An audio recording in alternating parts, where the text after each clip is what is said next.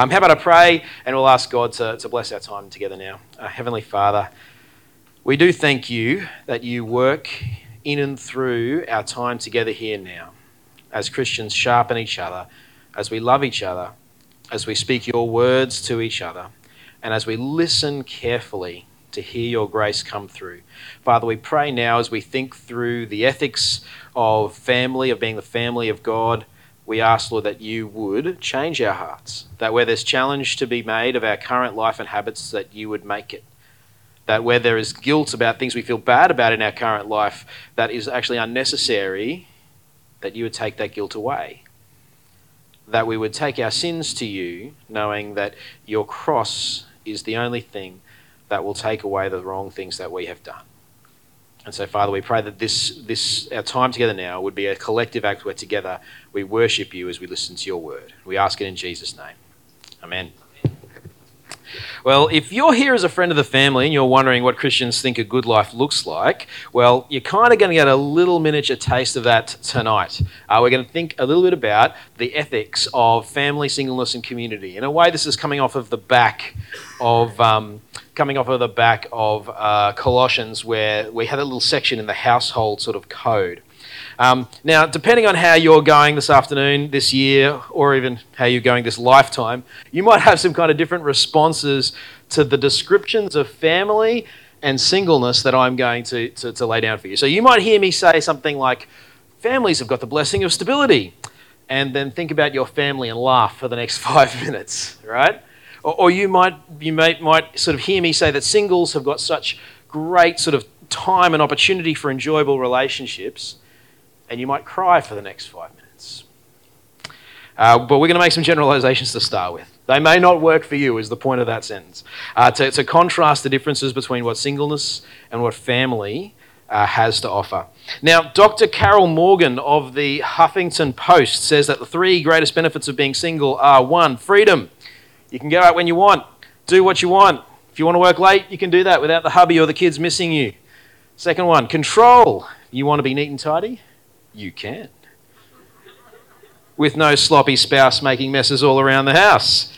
If you want to be messy, you can, without a neat and tidy spouse always getting on you and getting up about cleaning up after yourself. And then the third one, no annoyance. No one there at the table just jigging their leg and making the table bounce, you know? That sort of thing. Now, Lifehack's Benefits of Singleness article adds to this that you can sleep without someone snoring at 20 decibels, one foot from your ear. And I'm guessing from the picture that kissing your cat is also in the list of benefits. I'm not sure why that's quite the image they chose. But there's, there's some cons to singleness. There's some cons to singleness as well, right? See, single people hear people say these things to them. Things like, oh, I have a friend who was 35 when she got married. Still, see, there's still hope for you too.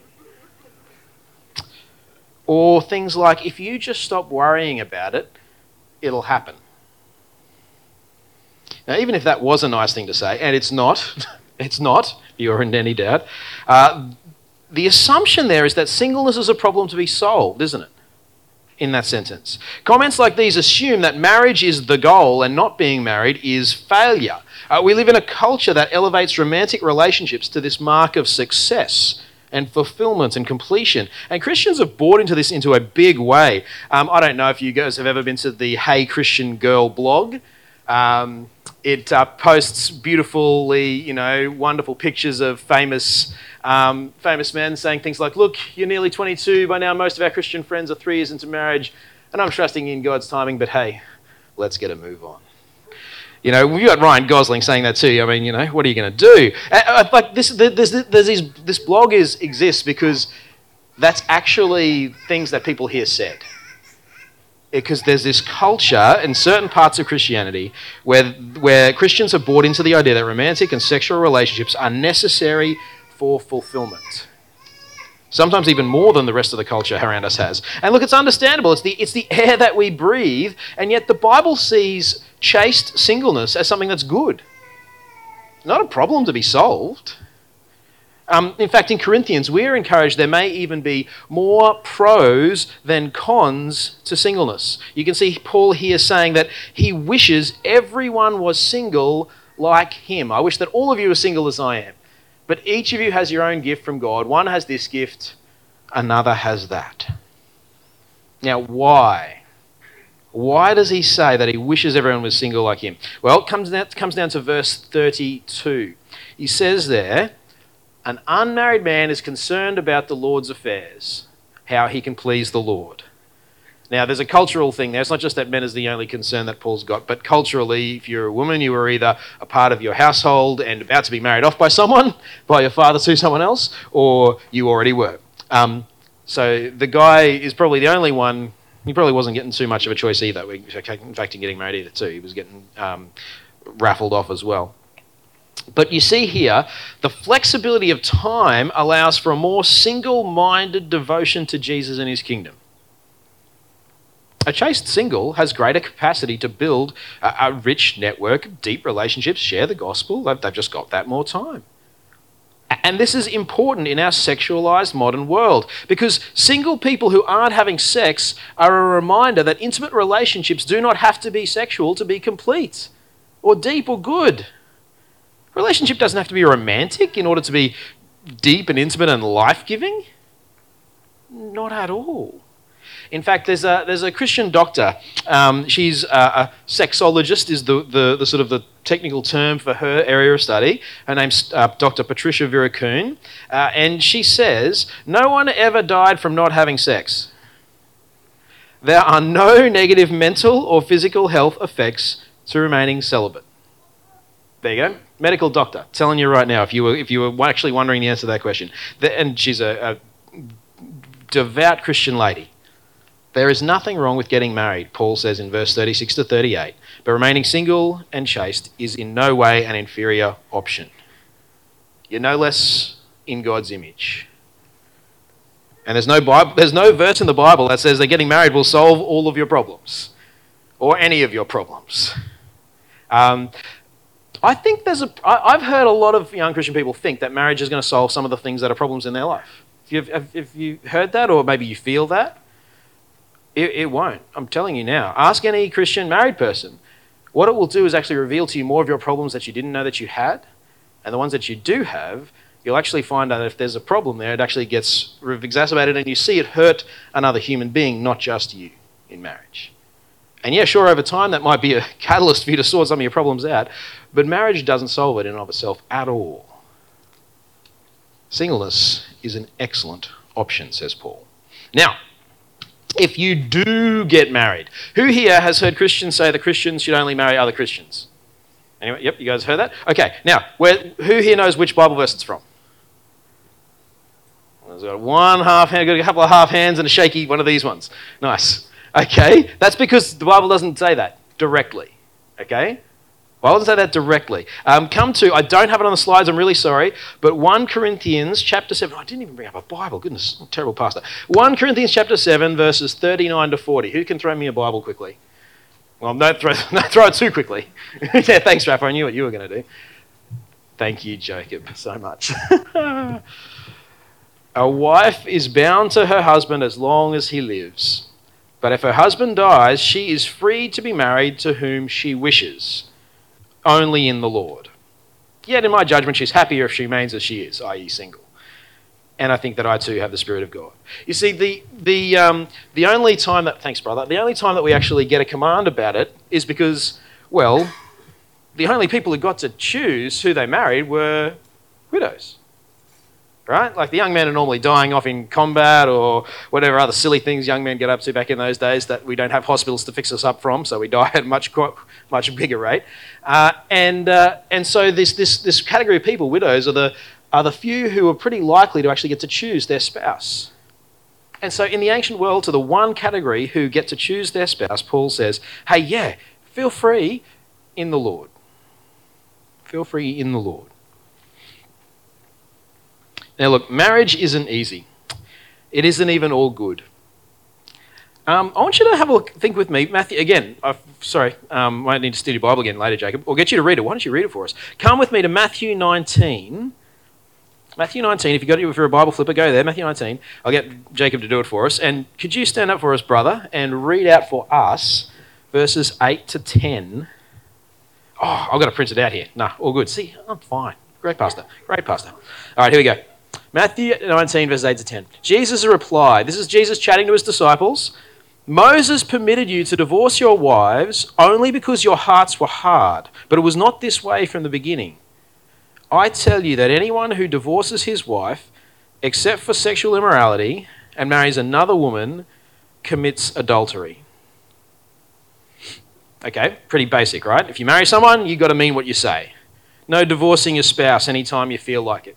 Um, I, I, I, thought that I'd found the, the, the, only breakup song that I've ever liked the other day. And then I went and I researched the full lyrics and I was like, ah, it's not so good. Um, I don't know if you've heard the song um, Driver's License.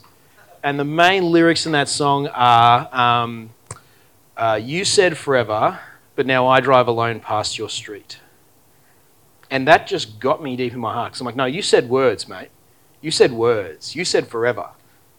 Now, I thought this was kind of like, you know, deep committed, you know, marriage thing. Later on, it was just like, no, just some. I went and looked at the lyrics. No, it was just some song that he wrote pre- the previous week that had something about oh, loving you forever in it, and they'd only been going out for like a week. And so, so it's okay. So it's not so bad. And so I really, it is just pop rubbish. But I thought for a moment I'd found a really cool breakup song that really spoke to my heart. But you see, this is the thing: if you marry someone, you've got to mean what you say. You're committed to this. You've said words. Don't you leave that person alone. Now, if you think that that's a countercultural thing to say today, that our culture sort of thinks, wow, that's such a hard thing to deal with that you need to, to death do you part, far out. Listen to what the disciples say when Jesus says that to them. The disciples said to Jesus in verse 10, If this is the situation between a husband and wife, it is better not to marry.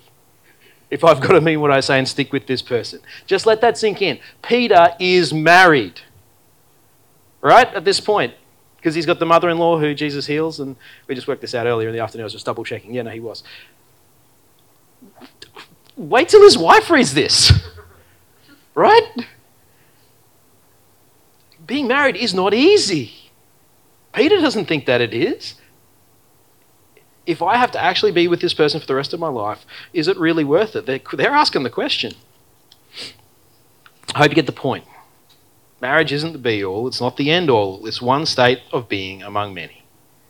In fact, actually, I don't know if you know this, well, that's where we're all headed. Every single one of you here is destined for singleness long term. One of the great stories about Jesus in the Bible is when some religious leaders were trying to show him up as a fool. They say to him, If there's life after death, what about someone who's had more than one marriage?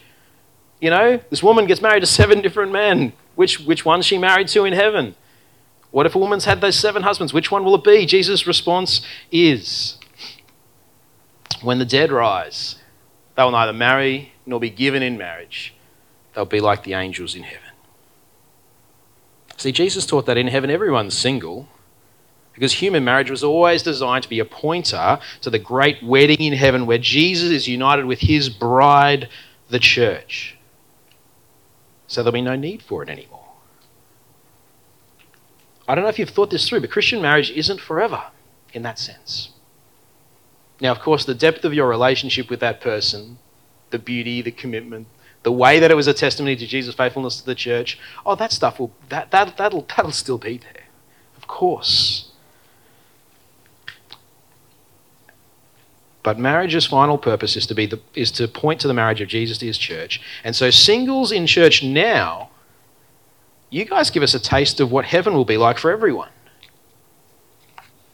Don't know if you've thought of that before. Put all this together, and you have the incredible value that God places on singles in the church, the deep networks of relationships they're able to form, poking us families out of our comfort, getting invited to stuff like, oh, do I really have time for that? We got this stuff. Oh, yeah, I guess we really should. And showing us something of how we'll relate to each other in heaven. Now, families. Families is a blessing. Um, the Livestrong website, livestrong.com, says families are a source of emotional support, love, security, and protection. Healthy families provide a unique sense of belonging and value that cannot be found in other relationships.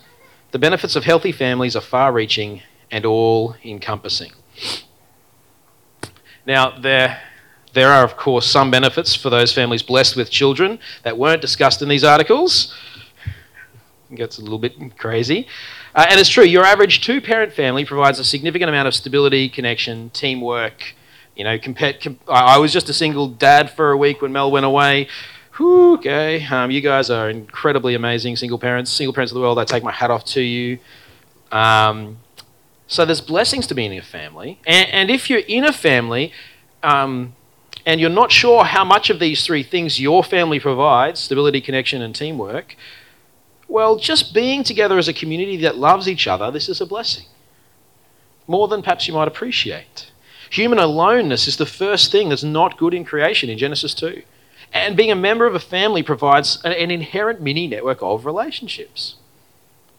Do appreciate it. Don't, don't, don't sort of neglect it and, what's the word? Take it for granted.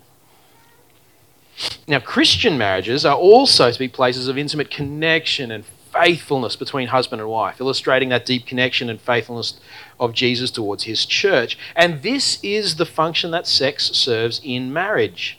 See, sex serves the relationship. The relationship does not exist to serve the sexual desires of the partners. You've got to get that order right. Sex, sex exists to enable the lifelong love and faithfulness and intimacy and continued working hard to being vulnerable, naked with each other emotionally. That marriage actually requires to have a close relationship. Otherwise, you just end up being housemates and quite separate. Now, in his um, 1993 book, uh, Families at the Crossroads, there's a guy named Rodney Clapp, and he challenged our ideal of the traditional nuclear family as being what the Bible writers meant by family. Okay? He suggests that the evangelical preoccupation with the nuclear family is a product of the Industrial Revolution and capitalism and the 1950s. And uh, this is Rodney's take. Now, in biblical times, your closest circle of family might include your parents in law, your daughter, her dropkick boyfriend, your, your son and his wife and kids, weird Uncle Jebediah, your dead brother's widow, and the two Egyptian servants that you took in to give them a job after they were taken in as prisoners of war. That would be maybe your family. And you see that in all you see that in all the letters with a section on households. Why is it that when we're thinking of the household, we got slaves and masters, as well as fathers and sons and husbands and wives? See, biblically, family is a broader, more varied set of relationships, or the household, as the Bible writers often use that word, than for us in the individualistic West. We think of the family as, a, as our home, our refuge away from the world, uh, away from other people who aren't like us. Whereas the ancient household was much more open, with a greater capacity to invite people into itself, more, a bit more porous. Now, I mention this because our nuclear family structures actually can exclude many folk who would previously have been included in some sort of caring family structure. There's more, there's more, as we more sort of are, there's less ability to get into and out of a family, there's lots more gaps for people to fall into, I guess I'm saying. So our mum, dad, 2.3 kids model, although it's a bit lower than that now, 1.7 or something, uh, excludes from from the kinds of connection and support some people that previously households would have sort of people could have latched onto. And that's just our culture. That's just how it is. I'm not sort of preaching that what happened to be the case then is all of a sudden what we must recreate now. But what it does mean is here that we need to do ethics that are uniquely Christian ethics. We want to have Christian ethics that are shaped by the resurrection. We want to, we want to be, live lives in such a way that, that don't make sense if Jesus didn't rise from the dead and he's not actually the king now. Now, if it's true that everyone who puts their trust in Jesus will be raised to life, then that will make us do things that would be strange if there was no life after death. Make sense? If it's if if we're gonna if if we want to um, I'll leave it go. How about we go Acts 2? If you still have Acts 2 open in front of you and flip it to verse 44, you'll see there that this is where Peter preaches the resurrection of Jesus from the dead, and it produces a very particular result among the community. All who believed were together and held everything in common.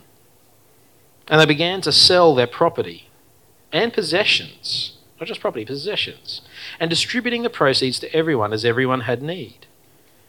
Every day they continued to gather together by common consent. They weren't forced to, they wanted to, in the temple courts. They all had people that they didn't know in each other's homes with no qualification other than they believed that Jesus rose from the dead. They sold their possessions in order to provide for those in need for no other reason than that the other person trusts in Jesus. They dedicated themselves to deep fellowship with people that they did not know before simply because of having Christ in common, as if that fact alone made them family. Now, this probably won't come as much of a surprise to you if you're familiar with Jesus' teaching. I mean, when Jesus was in a packed house and someone told him, Hey, your mum and your brothers are outside, they've come to take you home, Jesus' response is, Where are my mother and my brothers? Looks around at everyone inside the house and says, These are my mother and my brothers. Whoever does God's will is my brother and sister and mother. Was he using a figure of speech? Like, was that a metaphor for teaching? Or did he really mean that? Because you've got to remember, his mum was outside the door when he said that. That's, that's insulting if he didn't mean that. Or take the start of any of Paul's letters. He doesn't primarily address the churches as friends, partners, or even, or even cousins. He calls them his brothers and his sisters. The primary identity for God's people is now defined by union with the resurrected Christ. And so pr- our primary identity is Christian. Our primary family is church. I think we often think of our primary family as our nuclear biological family, and the church is kind of like a nice set of cousins for the kids to play with.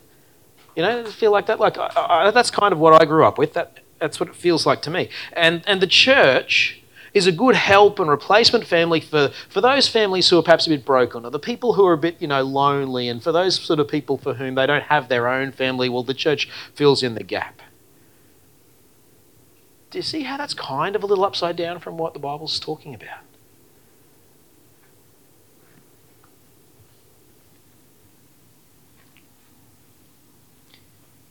It'd be weird if it wasn't like that for us, because that's the way our world works.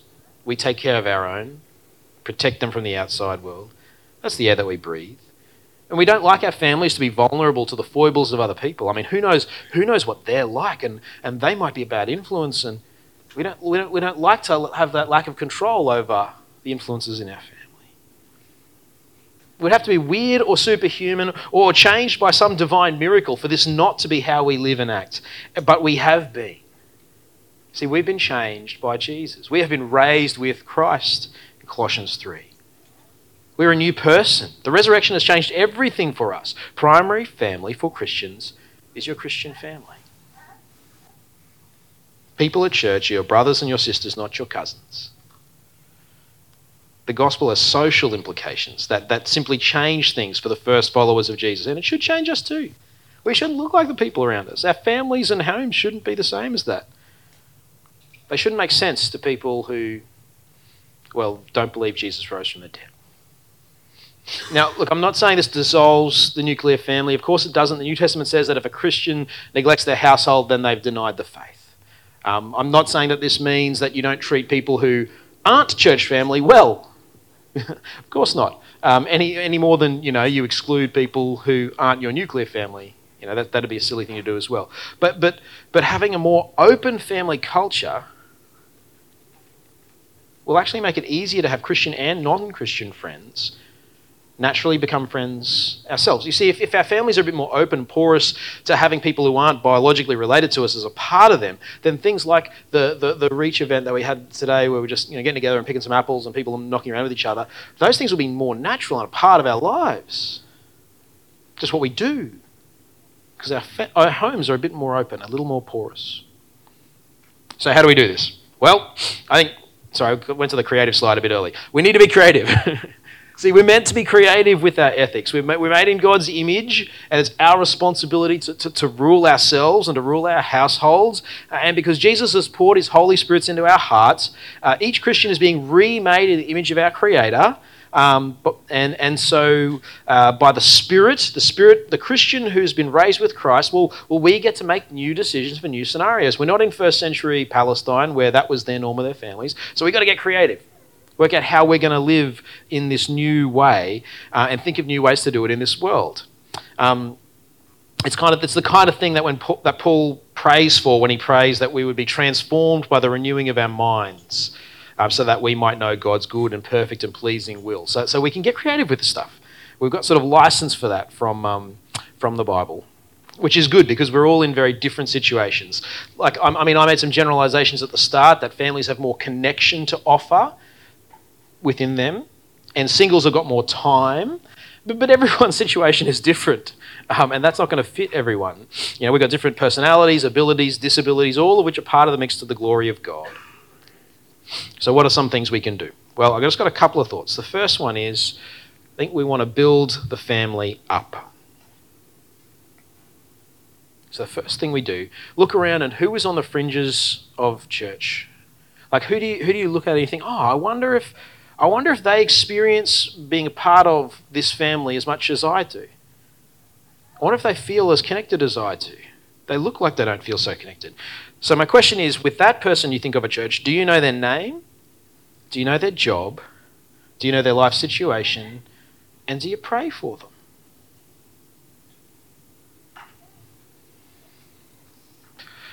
it's easy to think, oh, I should really do something. But just those four questions are kind of good. Do you know their name? Do you know their job? Do you know their life situation? And are you praying for them? If you can work to work out to find out the first three, then you can do the last one. And normally, getting to know them by talking to them is a good way to find out the first three, and then it makes it easy to pray for them too.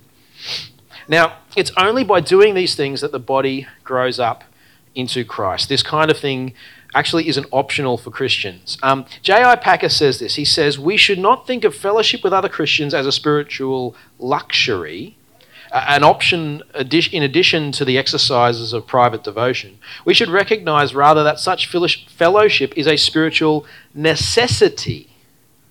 For God has made us in such a way that our fellowship with Him is fed by our fellowship with fellow Christians and requires to be so fed constantly for its own deepening and enrichment.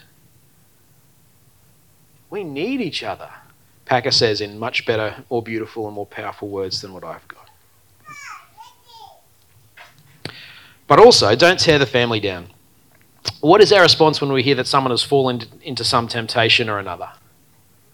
Criticism, condemnation, holier than thou, shaking of the heads.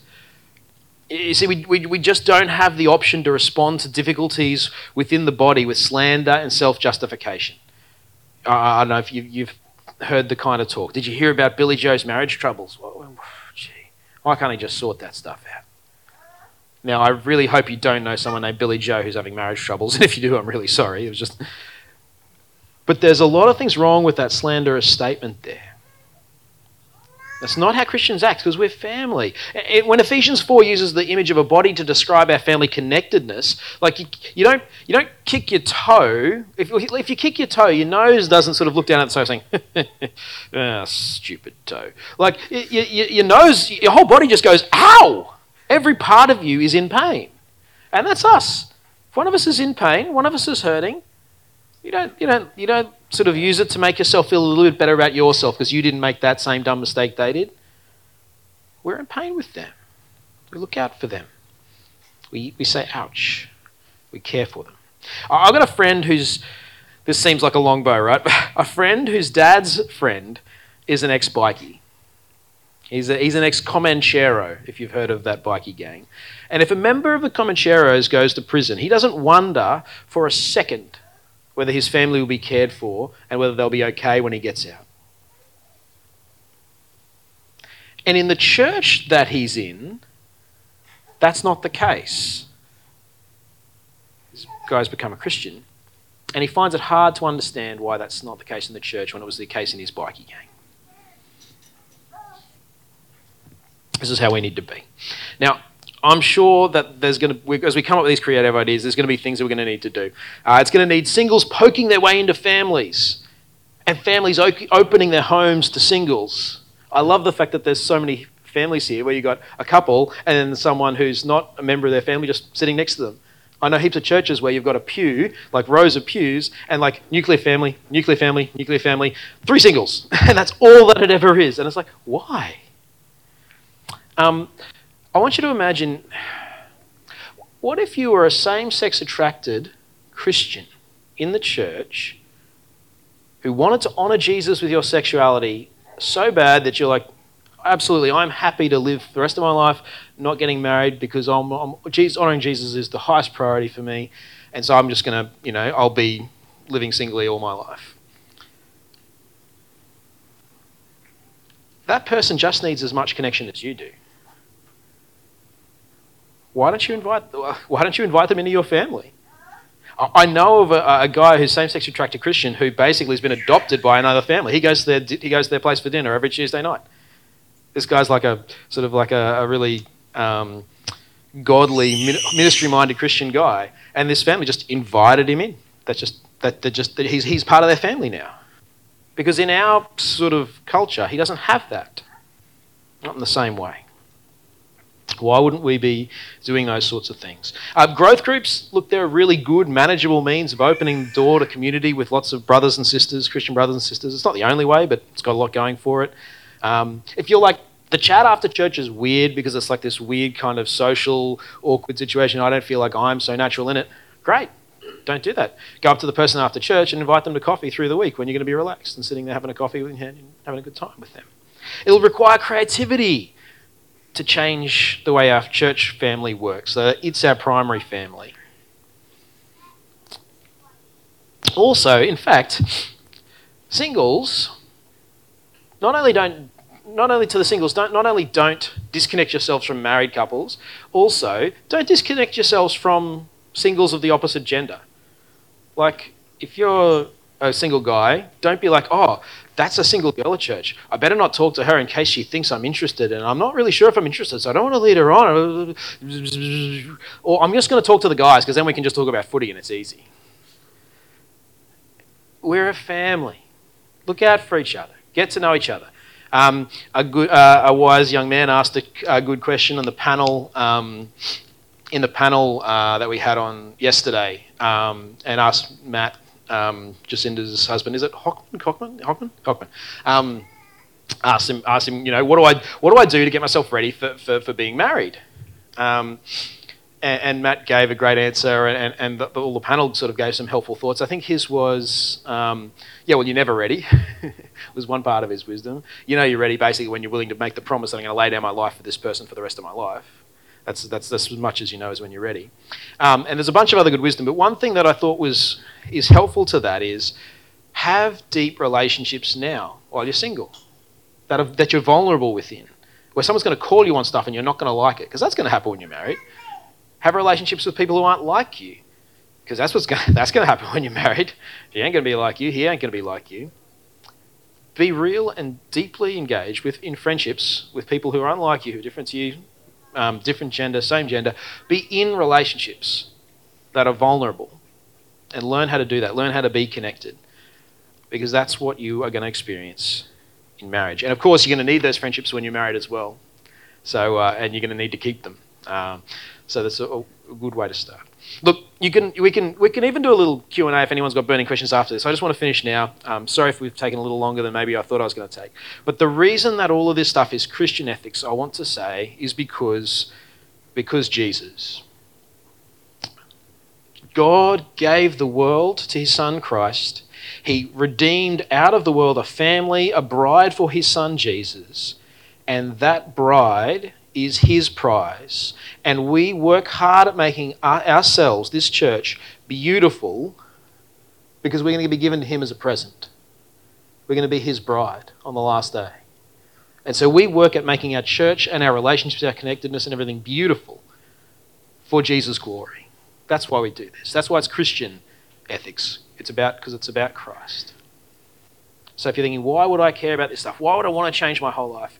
Because Jesus because that's where we are a bride to be unified and beautiful, ready for Him.